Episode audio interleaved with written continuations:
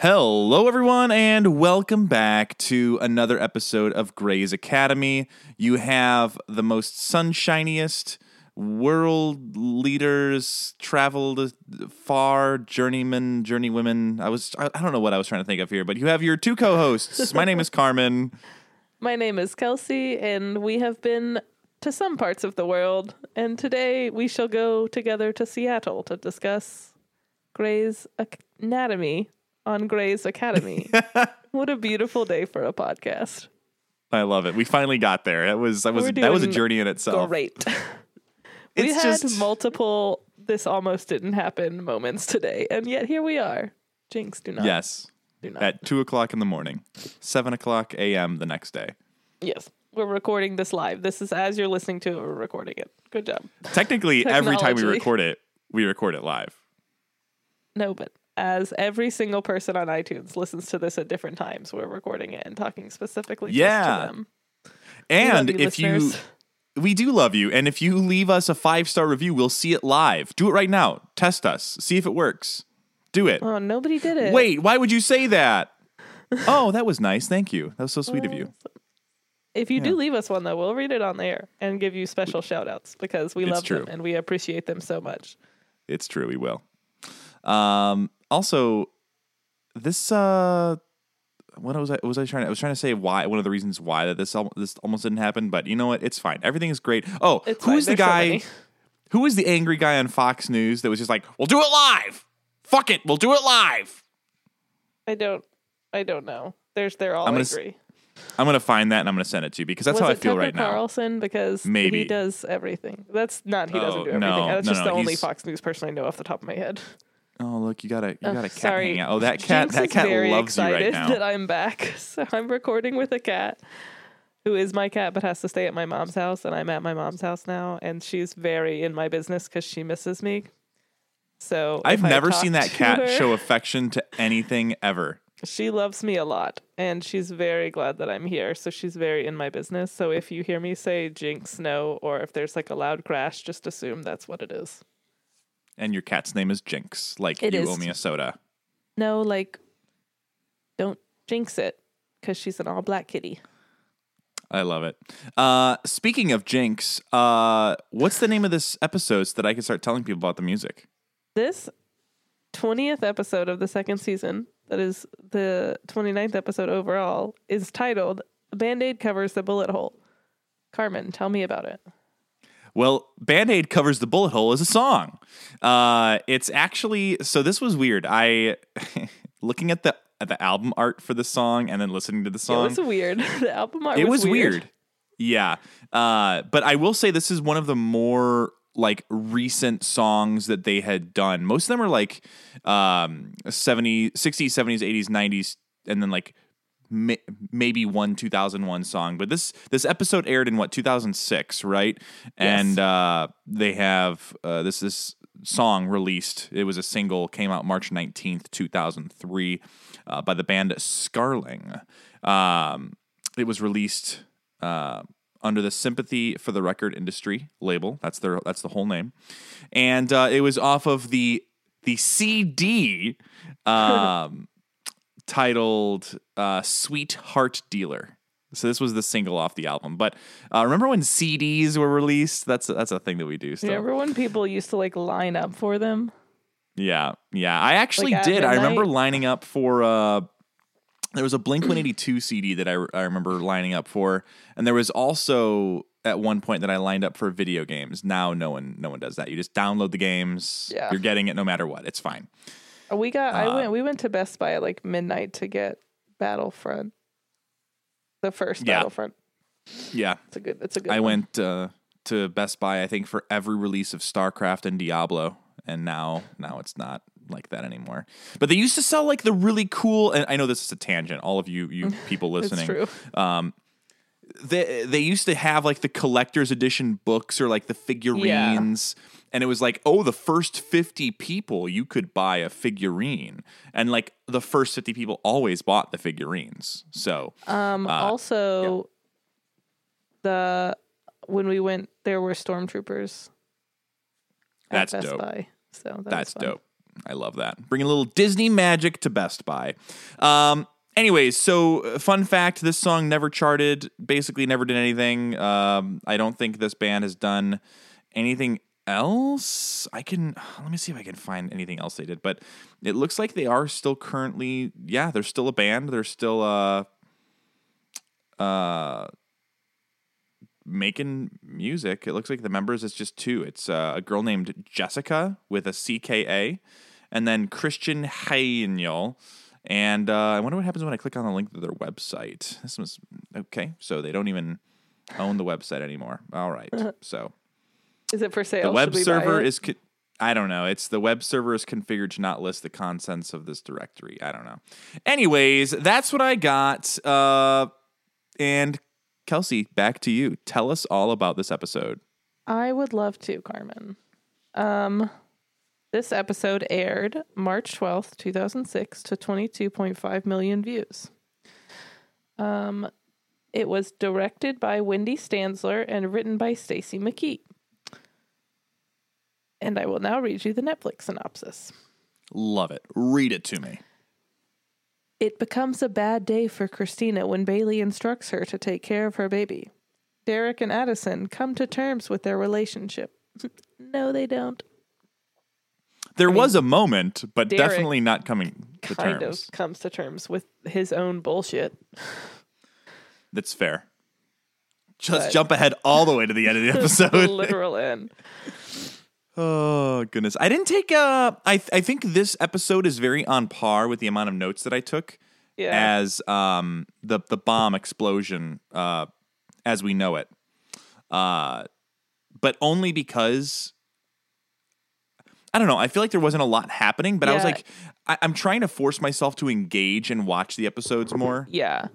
It kind of feels like a filler episode. Like, it's definitely moving the plot forward, but you don't get to see a lot of what it's doing in this episode. Like, I feel like there'll be payoffs for things that happen in this episode in the next episode, but it's just a filler episode.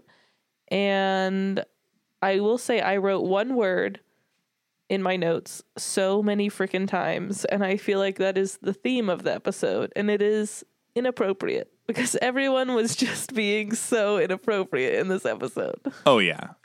What's the name of the girl who is like basically having sex with George at work? Callie, yes. Callie, okay. Inappropriate, but well, like I'm not mad at it. They're not having sex. No. I'm telling you, she is trying. She's trying. They're having word love sex. Callie Torres. Oh yeah, she's like eye boning him hard. Yeah. Also, disclosure: in case you didn't watch or listen to the last episode, Kelsey, do you want to share the thing that we'll be referencing back to? I think that this actor, actress, they're trans. Sarah Ramirez is non-binary. Right. So Callie, we will refer to Callie the character as she, her, and Sarah Ramirez the actor as they, them, because that is what they have since it's more recent. If you want to say it's like the past 2 or 3 years, maybe. But they are a very big activist in the LGBT community. Great. I follow them on Instagram. Always great. Shares a lot of really cool content. And so also they recently did an interview where they were like, oh, nope, can't tell you, never mind. Spoilers. Perfect. No spoilers on that one. Yeah. But I will say we'll probably swing back and retouch on this probably, maybe, what do you think, maybe 2 or 3 more times, just in case. Probably. And then everything after that, we're just gonna make sure that, you know, we're gonna assume that you guys know. I'm basically assuming that this character is gonna be in the show for at least 2 or 3 more episodes, and maybe long term. So, again, when we refer to Callie, it's she, her, and then the actor's name is Sarah Ramirez. That will be the they, them. So yes, and we will do our best to maintain that. If we slip up, we will probably just correct each other. But we are going to try and make sure we honor that appropriately. Yeah, for all characters that we encounter in this show that are living their truth, which is important. Agreed. Okay, so let's start with our recap. The first note, I was like, fucking damn, I'd love to forget that scene ever happened with Meredith and George. I know what the scene was, but my note was George bad Meredith, which I don't know why. You probably meant to say George banged Meredith. Or boned, maybe. I don't know. Or George Meredith, it was bad. I don't know what I was doing. That's hilarious. George bad Meredith. Bad Meredith. So that was happening. Derek and Addison, you know, Derek and they're Meredith alive, quote unquote friends. Callie is there. Denny is there. George moved in with Burke and Christina. Denny and Izzy are inappropriate. Good times. I gotta tell you, I usually am not a huge fan of like subplots in TV shows they seem like throwaway things, right? Uh-huh. Like, did you say you did watch The Morning Show or no? No, I haven't, but it's on the list. Okay, well, I'm not going to spoil anything, but it's interesting because they have different subplots that I'm like, it's fine, but like, why did we need to know that detail about that character, right? Okay, right. And I want you to know that I love everything about George living with Christina and Burke. It is I feel hilarious so bad for Christina every time. I do. Yeah. It's funny because I'm like, as much as I despise George, it doesn't make me dislike him more. It just makes me feel bad for Christina. Because I'm like, why do they like it? Why does he like him so much? Well, he's so his guy. He's his guy, you know? It's so strange. Heart in the elevator. Though. Heart in the elevator. Still my guy, O'Malley. So, yeah. It is funny, though. Like, I know I'm jumping to the end, but the scene where she walks in and he's playing trumpet and George is on the clarinet, like, that's like nothing could be more like so cool and so nerdy at the same time. Also, like, because the way that Burke is like sitting there looking like a badass, and George is like beep bop beep boop boop. It's so good. I hope that's a GIF somewhere out in the internet. I'm sure it is. It must be. Oh, I love it. Anyways, continue. Okay, let's start. So we're starting. George is staring at himself in the mirror, and he's having a crisis. So he's cutting his own hair with like mustache trimming scissors, not hair. Only in one spot though. Yeah, he doesn't like go. It's just he does a bad job. It's his one curly cue, and that's it. It's just not good. Derek and Meredith are walking the dog. Ugh, dumb. They're annoying. They're like talking about the quote unquote bad thing that Meredith still hasn't told Derek what it is, but he knows that it was bad. And they're like pretending that they're friends, but they're not. And he is standing too close to her and it's inappropriate. Yep. Yeah. It's just, I don't like it. No, it's not good. It's icky. It's icky. It's gross. And then I'm going to cough now. After that, I believe we cut to a scene where so sorry. It's okay. You're wonderful. Thanks so much. I don't remember what the scene leading up to it was. It goes to Christina and Burke's, and she's like waking up and making coffee, and George come in from their run, and Burke is like, you know, I mean, he looks like he just went on a run, but he also like is composed, and George looks like he's about to pass out from the run that he has just been on. And I'm like, and what he does this thing, which I know it's an audio podcast, but he does like the weird blink thing that sometimes people do when they work out too hard. And I'm like, are you going to pass out? Well, then he goes into making coffee and awkwardly pancakes jumping like an idiot. He's like, okay, I get it. You're short. Okay. Carmen, Carmen cannot relate. Yeah, it's true. For those of you who do not know Carmen, he's a giant.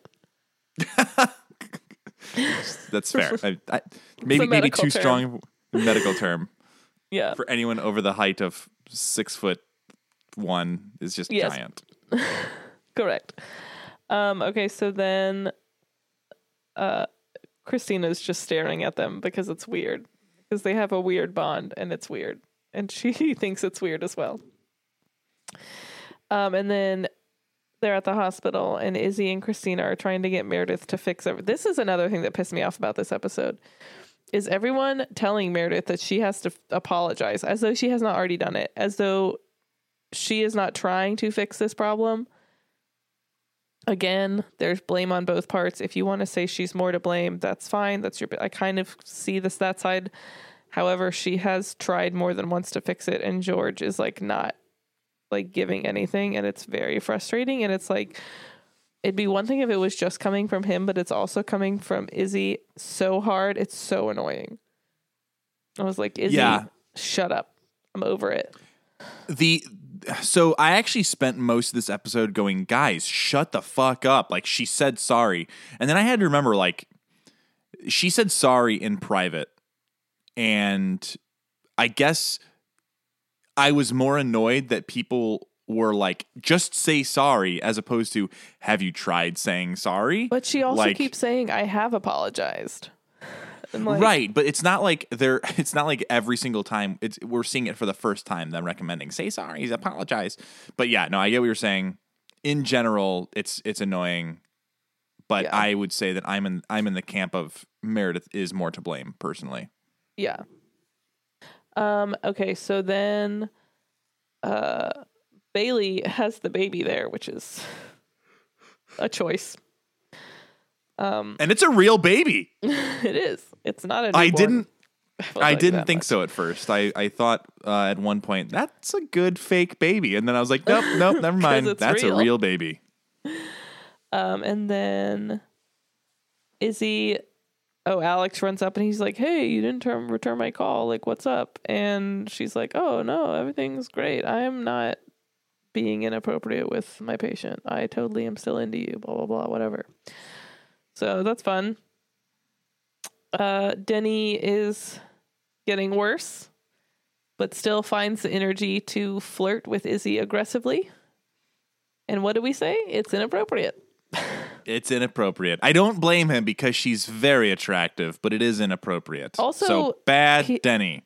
What's inappropriate about it even more is that she's doing it back. So it's not like he's just doing it and then because he... I feel like they write him to be the kind of character where if truly she was like, this is inappropriate, I'm not into it, I think he would stop.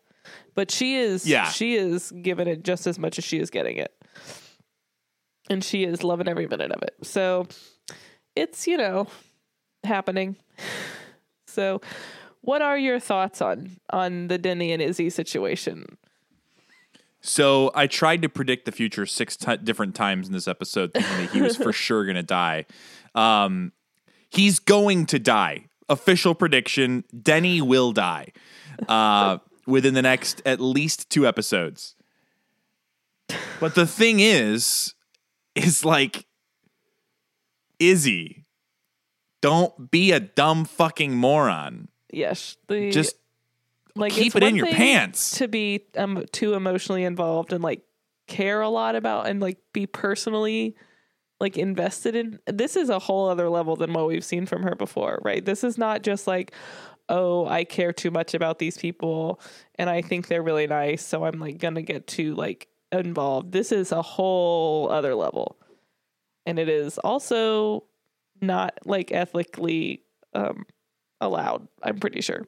So. That's fun. Okay, and so then... Well, it's just also very interesting because in that... I think it's that same scene where Alex is like, oh, yeah, I'll stick around. Yeah, let's do this. I'll stay, too. Yeah. I'm not jealous. Everything's fine. I'm a wrestler. I'll wrestle this man who's dying. I bet I'd win. Who wants to bet on me? Who wants to see me beat this half-dead man?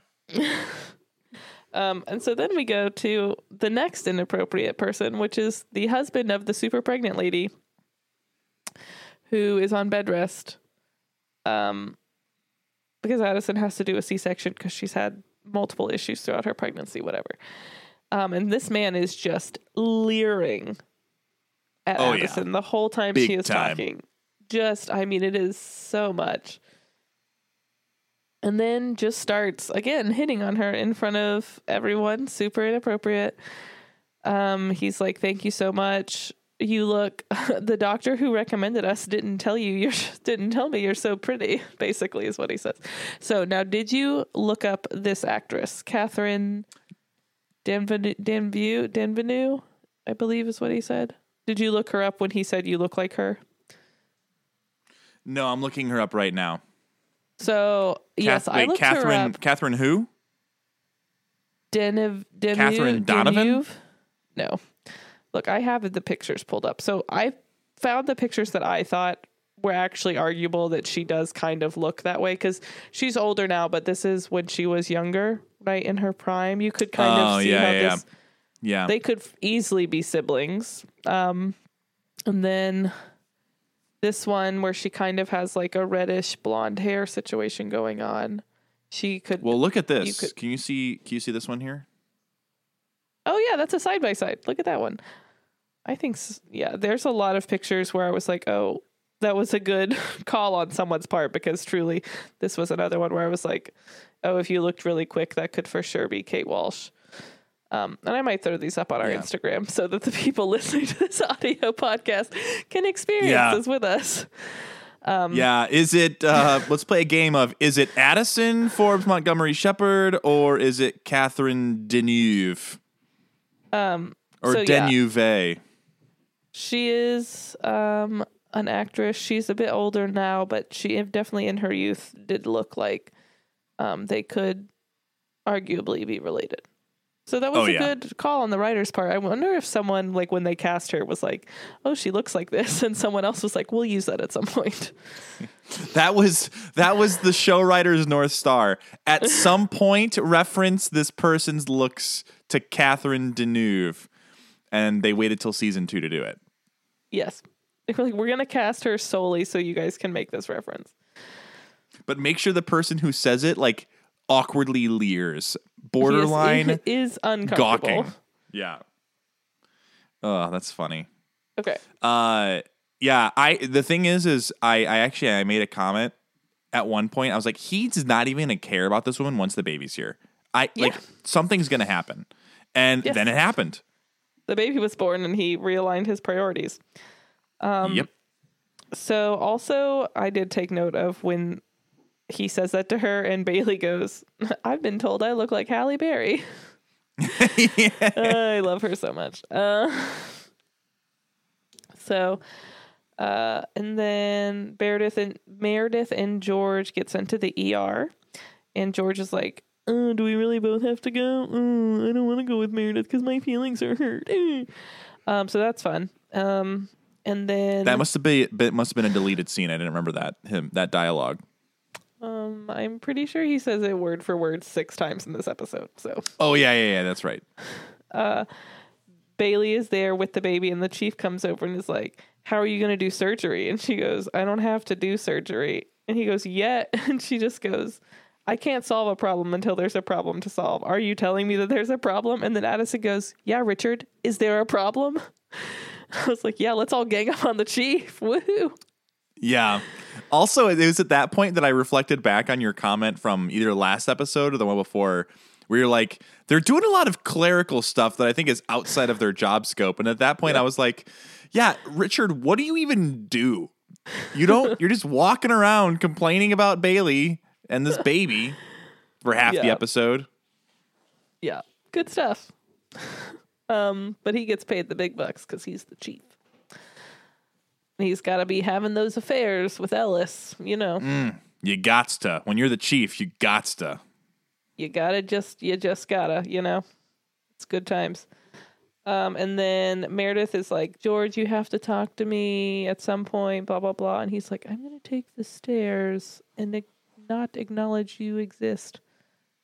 Because he's annoying. And then we get to the ER. And we meet our first ER patients, which are a husband and wife who have had an unfortunate sexual incident, and she bit his wiener, and so he stabbed her in the neck with a fork. I love this couple. There's some points where I think that she's being stupid, but them as a couple, I love them. Yeah. Given, what did he say? Giving me the special attention under the table. Yeah, she's sucking dick under the table. And then he forked her, literally. Oh, yeah. I thought you would be like in pain hearing that story, but I also thought you would think it was funny. It is funny, but what it did make me want is a blowjob under the table. So at a restaurant? Sure. Fine. Somewhere. But they never really, I guess they don't confirm that the convulsion or the biting happened because of the aneurysm. They never explain how that could have gotten from A to B. The guy just announces that she has an aneurysm and they're like, oh, we should look into that. So what if they do it again and she literally bites his dick off that time? Well, hopefully that won't happen. Yeah. Okay, so then we get the title card, 639. Okay, so yes, the wife's giving the blowjob. Something happened. She clenched her jaw. He, like, reflexively grabs the fork and stabs her in the neck with it. Casual. What are you going to do? And then...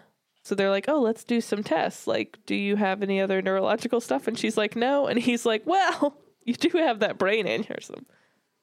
That pesky brain aneurysm. Yeah. I did write that they used brain aneurysms multiple times in the last couple of episodes. And I thought maybe their writing is getting sloppy because it's just they default to everyone's got an aneurysm now. Yes. Well, the other one was a heart aneurysm, which I do think is a bit more rare. But I will say both the aneurysm people lived in last episode and this episode, though this one had a bit, we're gearing bit up of a for better ending. We're gearing up for a cold streak of aneurysms that will die. I've got a feeling. Yeah, no one died in this one, but well, I mean, hockey guy's dreams died, but he didn't die. Yeah, so. Yeah. That was a bummer. Do dreams have souls? Is that a metaphorical or existential conversation that we want to have on this podcast? If you've got a dream, do you? Yeah. Do dreams have souls? Come back next week. Oh, well, also Derek was being inappropriate again because he was like, "Oh, it was good seeing you this morning." It's like again, also too close to her because that's just like his favorite place to be is too close to Meredith. And then an ambulance comes and Bailey's like, oh, I gotta go do a surgery. Christina, take the baby. And she's like, no. And Bailey's like, no, seriously, take this baby. So she does. Cause like, what else is she going to do? It doesn't go great. No. Well, then she's like yelling at the guy like, hey, can you turn this off? And he's like, I guess it's my job to turn it on, but that's fine. And so Callie sees George and he goes up to her and she's like, you did not call me. And he goes, no, I did. I just hung up every time. And she goes, oh, how very stalker of you. Goes with your shitty ass haircut. Yeah, for sure. And so they like flirt back and forth. Then she, is like, hey, do you want to see something gross? Or she may have said cool. I think it's gross. I think she says cool, but she says it wildly inappropriately. Yeah. And so they go and we meet Hockey Boy, whose finger is pointing 6 different directions all at the same time. Absolutely so grody. Mangled. It is disgusting and I hate it. There's not like a whole lot of stuff that goes down on this show that really bothers me, but that was one of them. I will say anytime when it's anything with an eyeball, it really gets to me. I'm like, yeah. I cannot look at an eyeball situation. If they ever had a situation where they had to do surgery on my eye, I need to be completely under anesthesia. Yeah. Like, that's like, it's so crazy to me that they just do like LASIK and all that stuff. And you're just awake and they just pry your eye open with that like torture device. No, I would be panicking. I'd be toast. I have to get basically sedated every time I go to the dentist because I don't like going to the dentist. So I would absolutely have to be sedated for an eyeball situation. Yeah, I need that. even if they told me no, then I'd say, okay, well then whatever my prognosis is, I'm dying. Okay. Yeah, just like, take out my eyeball. That's fine. I don't need it. No, I wouldn't say take out my eyeball. I'd say just let me die a slow, painful death because it'd be the same exact thing as doing the surgery. Eyeball death. Yeah. Death by eyeball infection. So common. I have an eyeball aneurysm. Okay. So wait, I'm lost. Okay, the broken finger is gross. Meredith pulls the fork out of the lady's neck. They want to get Derek's opinion on the aneurysm. Well, the husband does, but the wife's like, no, we're just going to be disappointed again because all these other doctors say they can help, but then they can't help, which I understand where she's coming from because I'm sure that would be like frustrating to like always get your hopes up and then just then be like, no, never mind, you're still going to die. So sorry. So they end up convincing the wife to like let Derek do scans and look at it and everything. So good times. Alex I will say, could we pause there for a second? Yeah. What's that character's name? The wife? Sylvia. They write and she acts that character really well because go ahead. No, I'm just going to tell you a fun fact, but you finish your statement first. I think it would have been hard for me to understand where she's coming from on the aneurysm if it was acted even just slightly off, because she's like, listen, I'm not scared of this aneurysm. I think she actually at one point says, I love this aneurysm. Like, it's fine. It's awoken me. I get it. And I'm like, man, that's such a selfish thing. But the way you're saying it, it's like, yeah, you do you. Is that weird? So, no, I think that's the way they've written her, because I agree, if they had cast that differently or played it differently, that would have made her very unlikable. But it's not as though she's withholding information or lying to her husband. She's just like, basically, this diagnosis changed the way I look at life. Like, you know, a lot of people I feel like have experiences that make them realize how fragile life is, how short life is, what have you, and that's just hers. And she's like, I'm gonna live my life differently because of this. I think a lot of people have experiences like that, be it a near-death experience or a diagnosis or loss of a loved one or anything like that. So we're gonna take, this is gonna be a super weird one. We're gonna do Living in Shondaland. Nobody. But I did want to talk about literally none of these people are in any of their shows. It's just crazy. But I did want to mention, so the woman who plays Sylvia is Natalie Cole, and that is Nat King Cole's daughter. So I just thought that was really cool. So I just wanted to mention that because I thought it was just like a fun fact. So she's very talented. I was very confused when I was on her IMDb, because when it like, if you go click on all filmography, I wasn't paying attention, and the first thing that came up was soundtrack, and I was like, what is, like, this is the most random assortment of things. I'm so confused. And Grey's Anatomy wasn't on there, and I was like, what is happening? And then I realized it was because I was on soundtrack, because she also sings as well as acts. So that's fun. Wow, I love it. I wanted to mention that. But yes, none of these people were in any other Shonda shows, although the hockey guy did play a shitty character in Gilmore Girls for one episode, so that's fun. So we weren't living in Shondaland. We were merely passing through to the next episode. Yeah. None of these people lived in Shondaland. They just visited briefly. They got a hotel stay, and there was some sort of convention in town, and that's it. Yeah, and then they all left. So, okay, yeah, I thought that was super weird. I think that's the first episode. No, there was one other one, I think, where I just mentioned Ellis. So one of the episodes Ellis was in, I guess she was the only Shondaland person. But yeah, there haven't been many where they aren't in any, especially because there were like a good amount of guest characters in this one. So I just thought that was weird. But my money was on the hockey mom. Yeah, I thought either her or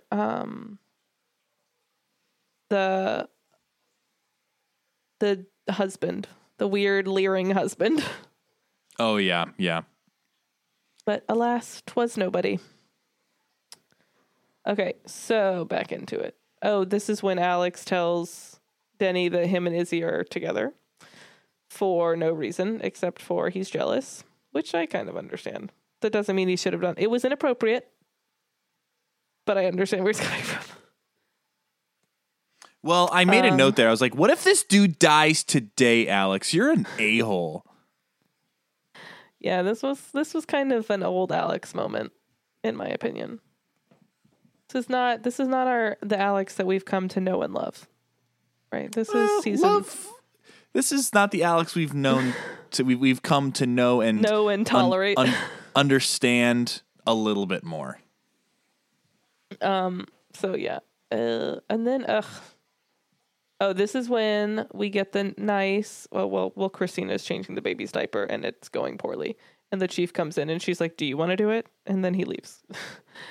And then we get the nice conversation between Meredith and Sylvia about the diagnosis waking her up and her aneurysm being her best friend and like basically, you know, how it changed her life and why she is not afraid of her prognosis and her potential inevitable death.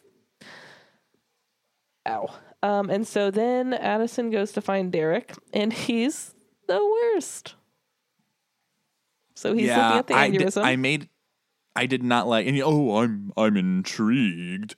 Well, how about you get intrigued by those beautiful face and boobs and butt and eyes that are all right in front of you, you dumb married that asshole. You're married to.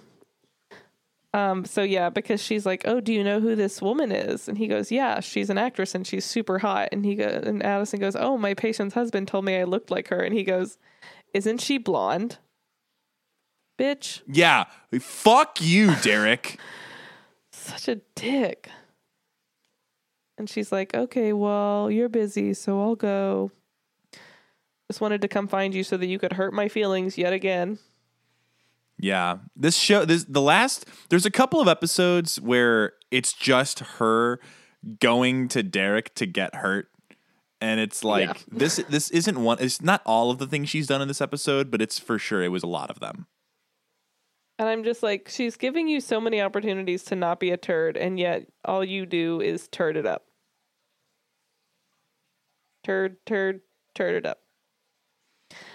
So then Izzy and Denny are playing Scrabble and they're flirting and he's like, "Oh, well, I just can't tell because, like, you know, you're with Alex, blah, blah." And she's like, "I'm not with Alex. He shouldn't have told you that." So good times. Well, this is also the scene where he's like, "I know hundreds of words," which is hilarious to me. So funny. It's funny. And I was also like so I had like an existential crisis in this scene because I was like, I even made a note. I said Scrabble scene, make a note. Denny dies this episode. And then I go, "Oh shit, no, fuck, don't die. I didn't mean it." Because he starts to like not be able to breathe. And I was like, "No, come back, Denny. We don't want to lose you yet. I don't want to be right." When you said something else. Oh, when you made the bomb, the guy blow up. Yes. When I was like, "Oh, imagine if you, whoa," and then the guy fucking explodes. Oh gosh, that will never get old. I wish Jessica would have videotaped that. Oh yeah, good stuff. So yeah, he gets really bad really quick. He can't breathe. He really needs a new heart. Super duper bad needs a new heart, but he's on the list and, you know, they're not just everywhere. Personally, I believe there's no reason to not be an organ donor. I think the reason a lot of people aren't is because they don't really know what it means to be an organ donor. I think people think if you just die, like if you like had a heart attack and you died, you would give your organs, but that's not how. You have to basically be brain dead. That's like the only way you could be an organ donor. Because did I ever tell you what my dad told me? Did I ever tell you when I got my license, 16-year-old Carmen, my dad told me not to be an organ donor. Did I ever tell you this story? No, but I would love to hear it.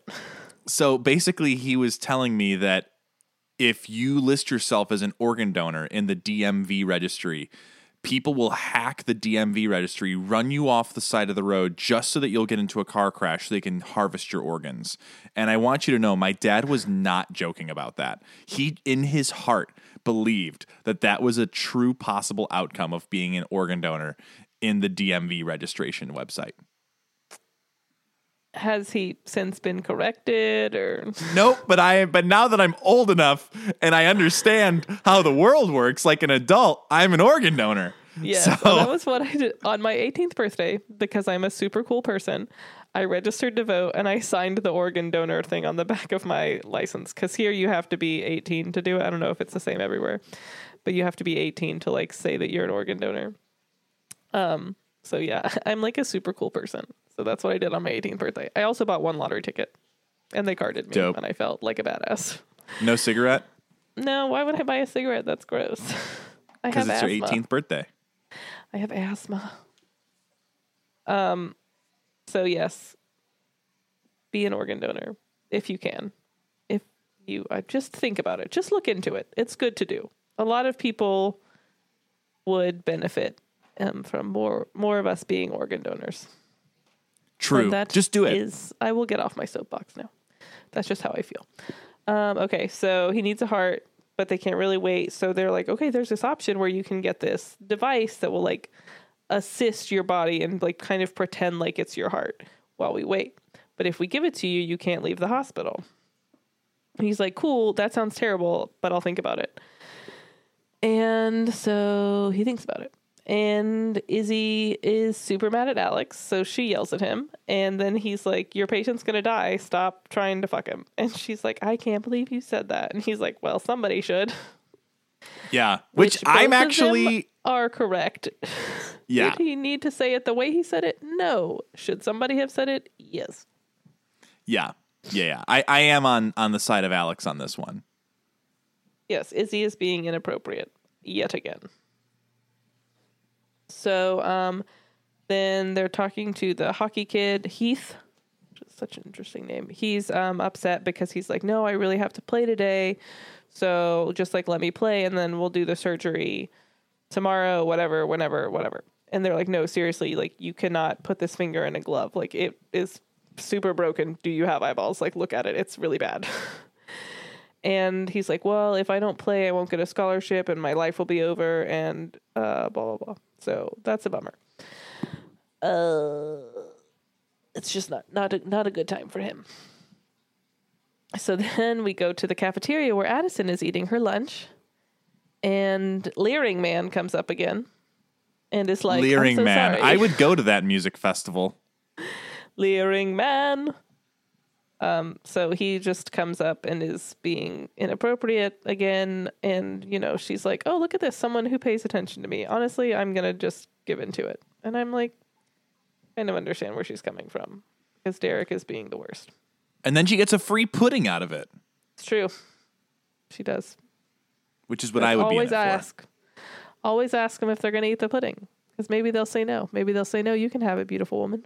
It's true. And then Christina is trying to pawn the baby off on everybody. And Meredith comes and sits down. George leaves. And they're like, oh, and Izzy. This is another time when Izzy's like, oh, come on, Meredith. Stop him. Make him stay. Ooh. Like, she doesn't have that much control over the situation. You're just going to have to get over it. Like, yeah. Why don't you try and talk to George? And be like, I understand that you're upset. What do you need to move forward? Like... Instead of just saying, like, apologize, be like, what can Meredith do? So then you can say, hey, Meredith, George needs you to say these things. And then he'll get over his shenanigans. Or whatever. I don't know. It just was another moment where I was annoyed. Well, it's just ironic that in that scene, she's like, can everyone just go back to liking each other? And then walks away from Alex. Yeah, I agree. So then Meredith and Derek are talking and they're being gross and sharing a sandwich and then he sees this man flirting with Addison and he gets upset. Like, are you kidding me? Like, well, she's laughing really loud, Kelki. Like, pick a lady. Yeah. You said pick a lady. I said pick a lane. Either one, truthfully. And then I wrote, everyone sucks in this episode.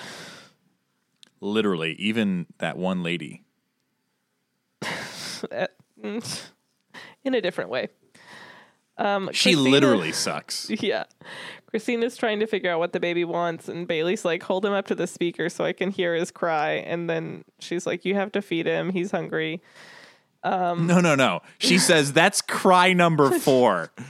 Like a fucking psychopath. I respect it. It is. I'm not a scientific. Mom. Is this a mom thing? Do you know that there are the specific cries? Like, oh, that cry sure means that cries. Baby just shit her pants. Yeah, they're for sure. Well, like, especially in the newborn stage, like not as much when they get older, but like in that newborn stage, there's definitely like hungry cry, sleepy cry, I'm awake and I need attention cry, like different things like that. And they're definitely more distinct. But as they get older, it's all just kind of becomes crying. Cry. Yeah. So that's fun. But yeah, I did love that she labeled them by numbers. I respect it. Get a bottle. Very Bailey of her. Absolutely. Very, very scientific. And... okay, so Derek decides he can operate, but it's like super risky. He's like, I've done it once successfully. That's it. And less than a dozen times the surgery has ever been performed. Yeah. Which is crazy. So the wife is like really against it. The husband wants her to think about it. So he goes and talks to Derek and he's like, please, I cannot lose her. And he, you know, makes Derek analyze his own marriage because he's like, I just like didn't see her for 12 years. She was just there. And I just took for granted the fact that she was always going to be there. And I don't want to lose all that time. So like, can you get her to do the surgery? Yeah, I will say, so this was like a scene where I had to write down, I don't get it. Because we've both been married now for our third anniversary is coming up this year, or fourth? Fourth. We both got married in 2018. Fuck, that's a long time. Oh, my shit. Wow. Yeah. COVID stole so much time from us. I know. Yeah. That's like, wow. Last year, I had an argument in my kitchen with my sister and Michael because they were trying to tell me that I had only been married 2 years and I had been married 3 years. And then after I proved to them that we had been married 3 years, they were like, oh, well, COVID made time meaningless. Yeah. But it's crazy because I can't even imagine being together with someone for 15 years. And this is like a common theme. This isn't just medical shows. This is like life, right? Where they're like, oh, I stopped noticing. I stopped paying attention. Like, oh, I was absent. Then just get a fucking divorce. Like, don't. God, well, people are fucking it's just dumb. Like being indifferent, which is the difference to being like miserable. Like, none of these people are saying like, oh, we hate each other. We're unhappy. What's interesting to me is like, typically this is a trope you see in TV shows. Where they say it happens like when they have kids, right? And you like, that's when it happens is because you're both so focused on like the kid stuff that you like don't always have time for each other. So what was interesting about this couple is they don't have kids, but they still like experienced that same phenomenon of just like falling into this routine and taking for granted the fact that they're just like married. And so they're just always going to be together. But like not really enjoying that time together as partners, just like being roommates basically. I don't know. I'm thinking to myself, if a day ever comes where I'm like just not ready to jump Jess's bones at the drop of a dime, then I'm getting a divorce. I feel like there might be more to your marriage than that. There is, but I'm saying that I just feel like that would be the point where if I was so indifferent in marriage that I was like, nah, no, I don't need to have sex with her. It's fine. I think that would become a permeating effect that goes throughout the entire marriage. If I'm no longer physically attracted, if I'm no longer emotionally attracted, all of those things add up. I'm just saying at that point, like, just don't even be together. Okay. All right. That's a whole different conversation. I don't think you're understanding what I'm saying. I do. I just don't think you're understanding that they're different. I don't think you're understanding that they're the same. And different. And both the important. Same. All right. What's but the different. Next scene? I don't even know what happens next. Addison tells Miranda that she had lunch with that guy. And Miranda goes, "You're not going to fix the problems you have with your husband by having lunch with someone else's." Truth. Which is an accurate statement. Christina is trying to feed the baby, and she's like, "Drink this yummy Bailey breast milk." So weird. Love a good Bailey breast milk. And then George comes over and just like takes the baby and immediately calms him down. I'm so sorry. I am a parent. Calms the baby down, takes the baby, gets him to eat. Everything's good. Burke's like, "Oh, you have nieces and nephews?" He's like, "No, baby's just like me." And Burke goes, "Oh, it speaks to a good bedside manner." And Christina's like, "I hate it here. I hate everyone that is near me." And then Callie, of course, walks up and then has sex with George right in the middle of the hospital, right then and there. Yes, Callie comes over and she's like, "Oh, Bailey's baby's so cute." And then she's like, "Oh, I'm going to do surgery tomorrow. Do you want in?" And Christina's like, "I want in." And she's like, Who the fuck are you?" That was so good. And she's like, "I'm Christina." Like, that matters. So fuck off. Oh, it's a rough episode for Christina. She's not having a good day. But then Callie, I like one of my favorite things about Callie as a character is that she's very upfront. Like, there's not like a lot of games, right? She's like, "All right, I am extending another invitation to you. You're going to have to do, like, I gave you my number. You didn't call me. I'm like flirting with you. You're not doing anything. Like, this is it. This is your like last opportunity. I'm inviting you to this surgery. You have to make the next move." And then there's a nice moment between Christina and George when Callie walks away and Christina's like, "Seriously?" And George is like, "Seriously?" It's a good moment. Even with the haircut. Am I right? That's true. That's how you know she really likes him, because that haircut's bad. Derek goes to talk to Sylvia about the surgery, and she's like, "I'm happy with my life and my marriage, and I wasn't for a long time, and I don't want to have this surgery and then like lose it and go back and like be in that same bad place again." And then Derek convinces her to do it anyways. Is what happens. And then Izzy does the same thing to Denny. She's like, "Hey, I know you hate this, but like, do it." Yeah, Izzy just straight up bullies him.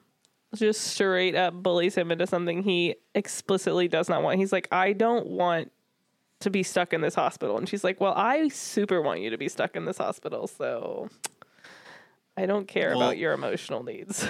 Yeah, because then she blurs that line. She's like, "We need more time.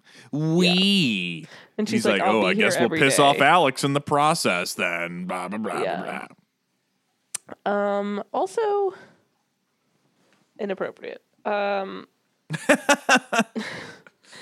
is something that comes up later, and I think we've discussed it before, is like, when a patient asks the doctor, like, "Oh, what would you do?" or whatever, they're like, "I can't influence your decision." And I'm like, that's all these people are doing. All these people are doing is influencing these decisions. Like, where is the medical ethics board? Because it's not in this hospital, that is for sure.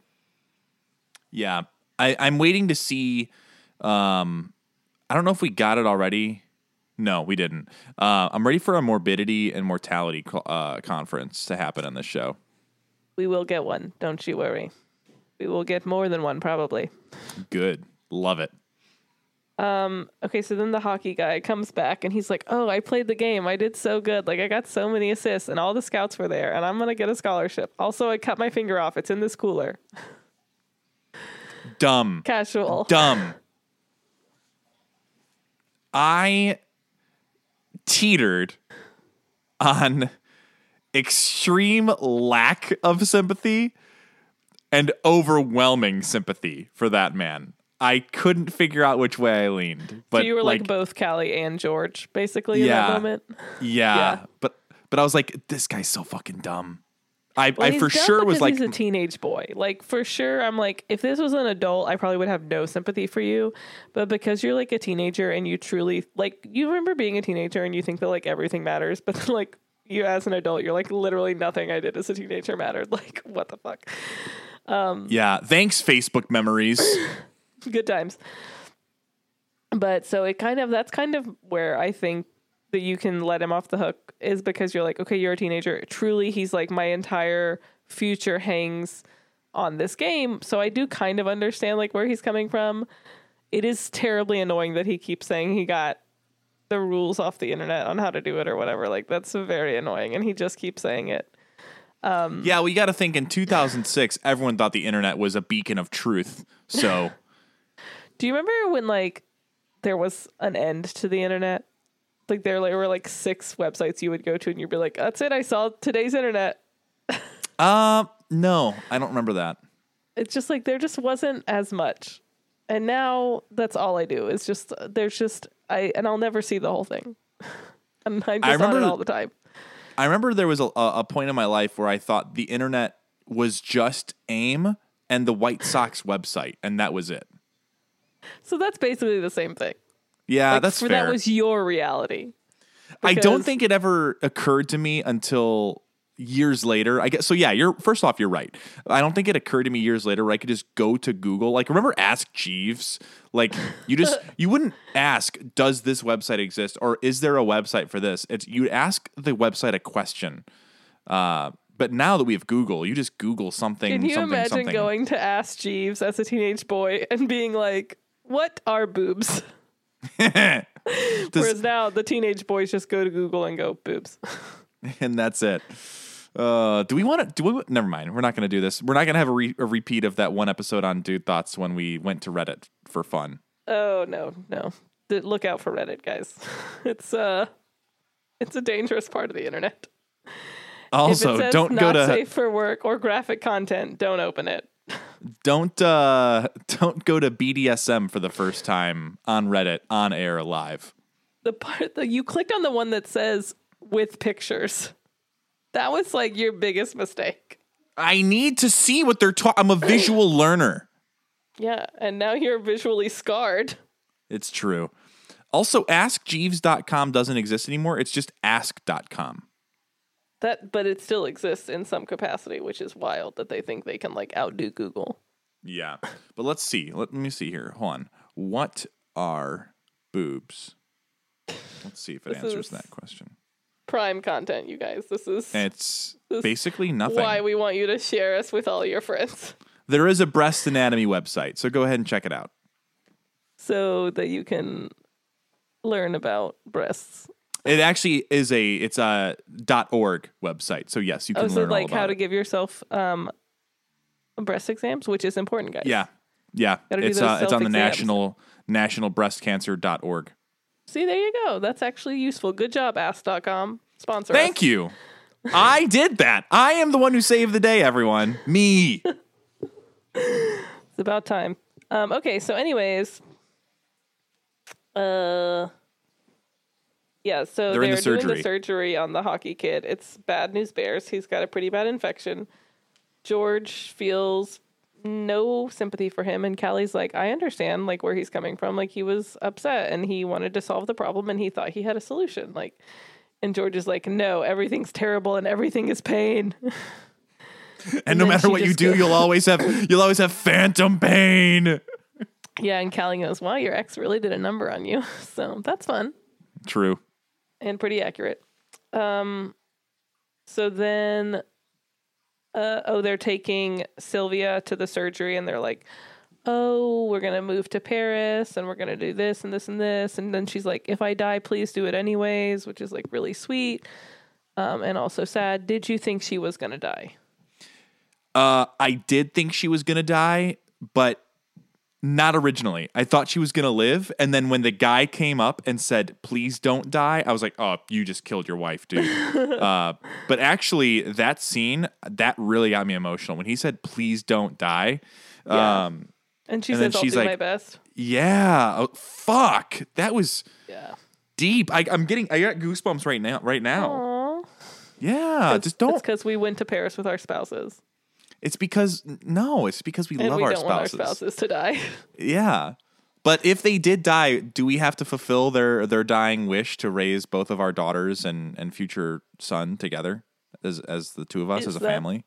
Is that their dying wish? I don't think it is. That's what they told me their dying wish would be. I don't know.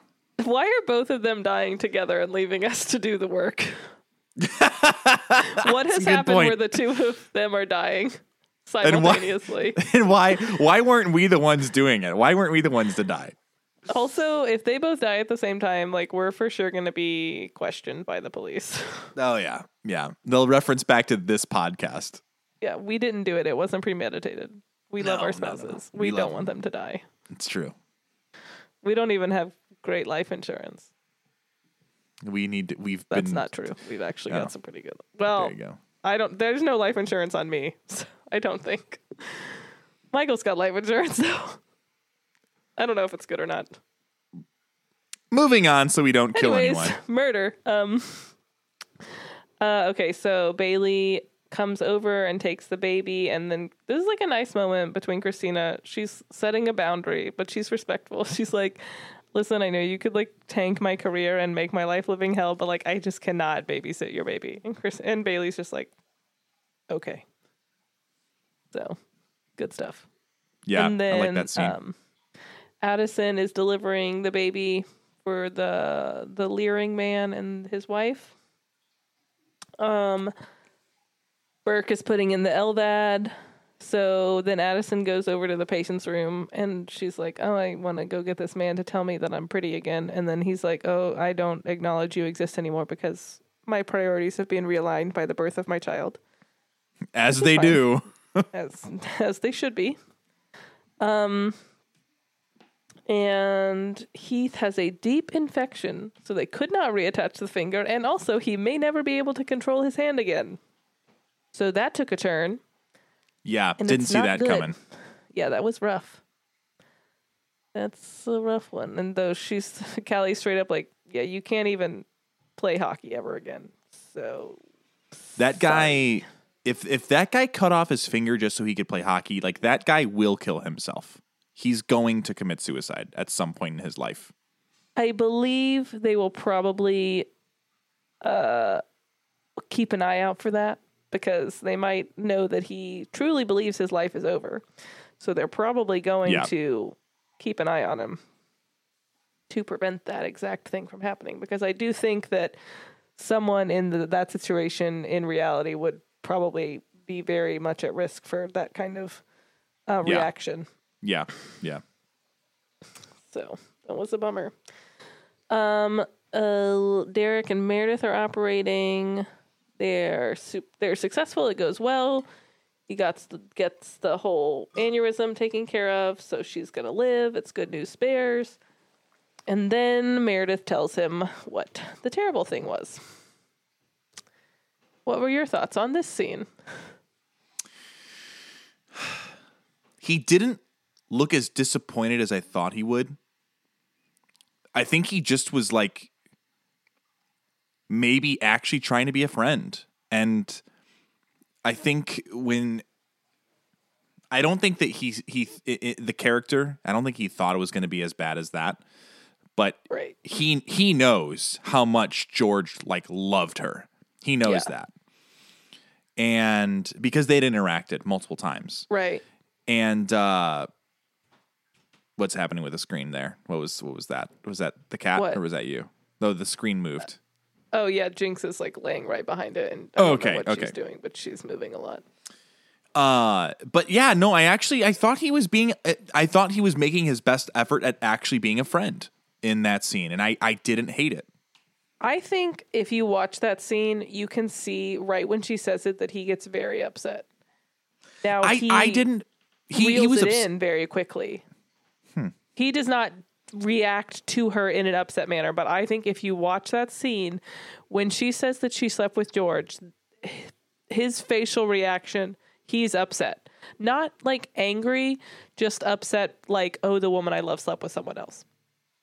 Even though she slept with many other men since they broke up, as is her right, because they're not together. Right. Can you hear her purring? Sorry. She's like, no, I can't. In my business, like right on top of the microphone. Okay. So again, I agree that like the advice he gives isn't terrible. And I appreciate the fact that even though he is visibly upset, he controls himself and reacts probably the closest that we've seen to them actually being quote unquote friends instead of just being inappropriate non-lover friends. It was actually good advice all the way up until he was like, just jump in the elevator with him. That's what I do. So dumb. He's like just admitting like, oh, you know, when I want to be inappropriate with you and I trap you in the elevator, that's what you should do to your friend. That's a great idea. So, yeah, I'm just going to go do it. So, I mean, that is what she does. But she does trap him in the elevator. She gives a very good apology, a very sincere apology. I, again, think... when she explained herself at the end of the episode prior, when she's like, I didn't know I didn't want to until I didn't know. I think that was also a very genuine and fine apology, but this is another very good and genuine fine apology. George is acting like a child, won't even look at her in the eyeballs, and then just runs away. 'Cause he's dramatic. He's a dramatic baby. I genuinely didn't think he was going to make it through the entire scene and walk away and not look back or anything. I was actually floored that he followed through with it. It's impressive almost. Yes, the grudge holding is he's committed to it. Which we both respect. I do appreciate holding a grudge, but I appreciate it more when I feel as though it is deserved. Yeah. So, okay. So Denny wakes up. Izzy is sitting with Denny and holding his hand, and then he wakes up and inappropriate. Izzy, you can't love Denny. You just can't. But he didn't die. No, I was wrong on that. Okay, so Christina goes home, and this is when we get the delightful scene of George and Burke playing their instruments together and bebopping around. Classic. And then we get the actual decent scene with Derek and Addison, where he is like, I was indifferent, I was absent, I didn't see you, blah, blah, blah, whatever he says. And truly the whole time I was like, man, this scene would be so much better if he would apologize, but I know he doesn't. And then he did. So I was like, wow, he actually apologized. I'm actually floored because I distrust this character so much that I assume that he will never apologize. Even when he's actively saying things he did wrong, I was like, well, he's still not going to apologize. Because that is just like the associations that I have with this character.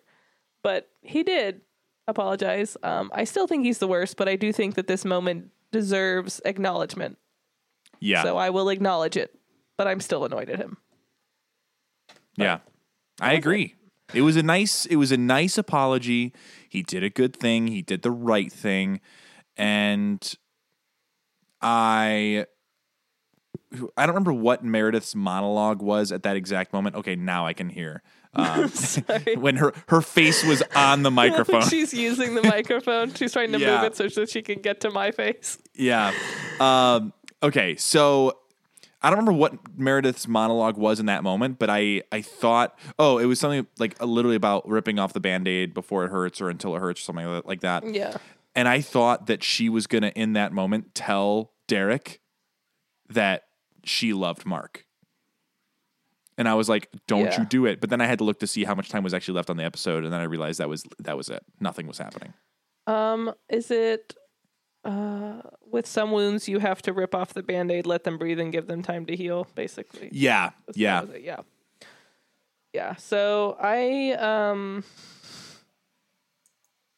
really liked the way that they wrote Addison in this scene where she's basically just so shocked that he's participating in the relationship at this level that she's just like, yes, yes. Like, it's not... an argument. She's not like adding on. She's not piling on and being like, well, you also were shitty in this way. But she is saying that like, yes, you're right. We were both contributing to the dissolution of our marriage. So Let's rate the episode. Yeah, I just want to say that it is nice that he's like, I'm part of the problem. FYI. Yes. Now, do you think he would have said this if Meredith had not told him that she slept with George? I think so, because I don't think that was the thing that triggered it. I think it was the love between the couple. I definitely think that's what made him like look at his relationship differently. But I feel like the reason that he then voiced it to Addison was because of the Meredith George thing, because he's like, Meredith's like moving on. Like, she's not pining for me, even though she is. She's just also having sex with other people. But I don't know. I think it's both. I don't think he would have said anything. I think he would have thought it, but not wanted to admit it to Addison. But I think the reason that he did was because Meredith told him about the George thing. But I could see both ways. I don't know. Yeah. He definitely wouldn't have even looked at it differently if it weren't for his patience. I don't even think he would have acknowledged that he had any fault. But the patience had a big part of it. It may have been something, to your point. It may have been something that he was thinking about, and it was growing and festering, and then he sees Addison with that leering guy, and then it's the Meredith revelation that puts him over the edge. I don't know, but yeah. Anyways, yeah. Let's rank this episode. Can I go first? Yes, please. It was average. I'm giving it a 3. Resident 0.0. I'm gonna give it an intern. Just think it's really not, I didn't enjoy it. I was like, is this over yet? For most of it, I was like, again, everyone was just being inappropriate and annoying. While there was a lot of Addison, which I love, I just it wasn't enough to save it. Christina was only stuck doing baby things, not getting to do medical things, which I was like, this is not really like, I understand the joke is like, she's not maternal, she's like bad with babies, but I felt it was played like too much, like maybe one or two scenes is enough, but it was the whole episode. Over George and his bullshit. Love Callie. Love seeing Callie. Yeah. But yeah, mostly everyone was just like, again, I think it's a filler episode. I think it's moving the plot forward, but not within this episode. I think it is moving the plot forward in what will be coming up in the future episodes. But this was just like a filler to be like, set stuff up for what's coming. In my opinion. So it's really just like a 2. Yeah. And that's totally fair. I'm going to say intern 0.5. Okay. Which basically like rounds to a resident. Again, the acting and the writing is fine. There's just nothing like grabbing about it. It's just fine. But I would never be like, you know what episode I really want to watch? This one. I would never think that. So. Season 2, episode 20, banger.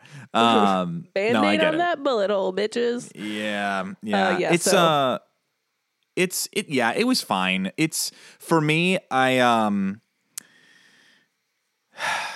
just didn't hate it, and I definitely don't hate it. I think even if I feel like if I hated an episode, I would give it a 0. I feel like even if I give an episode a 1, I wouldn't hate it. I would just be like, this is not a good episode, but I still love it because it's Grey's Anatomy. I think I gave an episode a 1, and then you bullied me into a 2. I don't remember that, but it does sound like something I would do, so it is possible that happened. Yeah. But I don't remember it happening. But yeah, I feel good with our rundown. So my official prediction is within the next 2 episodes, Denny dies. And I'm hoping... that now, so here, my prediction is that now that Derek is getting to some sort of point with Addison, that he's like, listen, I want to really apologize. I would like to move forward now. Mark's going to come in and fuck something up. But that will also happen within the next 2 episodes. I just got a feeling the next 2 episodes are going to be crazy. The next 2. Well, there's still 7 to go in this season. But the next 2 are going to be crazy. Crazy. Well, we'll see. So those are your 2 predictions. Those are your 2 main predictions. Yes, that's what I got. Denny dying and Mark showing back up. Okay, well, we'll just have to hang out and see if that occurs. Hang out here? Do it live? Do it live. We'll just sit here for the next however many hours, watch it, and then talk about it. We'll do it live. I would love to do a live stream episode, like maybe one that, you know, it's really going to be crazy. We watch the episode while recording together. I would love that, actually. Yeah, there are some crazy ones. Most of the really crazy ones, though, are like the 2-hour ones. So that's what's tricky. So we'll see. We'll see what happens. We'll have to, next time I come visit. Yeah, do it. I got to figure that out, too. That'd be dope. Oh, I need to come visit you. I got to figure out, I should have some paternity leave coming up that I can use. Yes. Everyone, good times. Good times.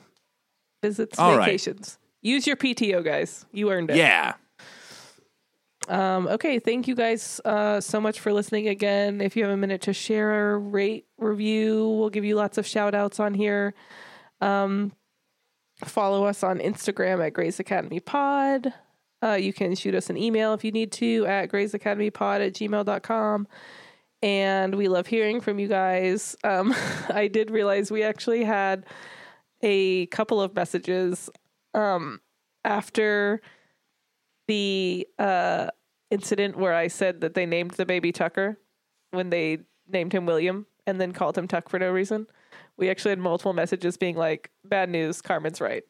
So thank you guys for letting me know. And also being nice about it.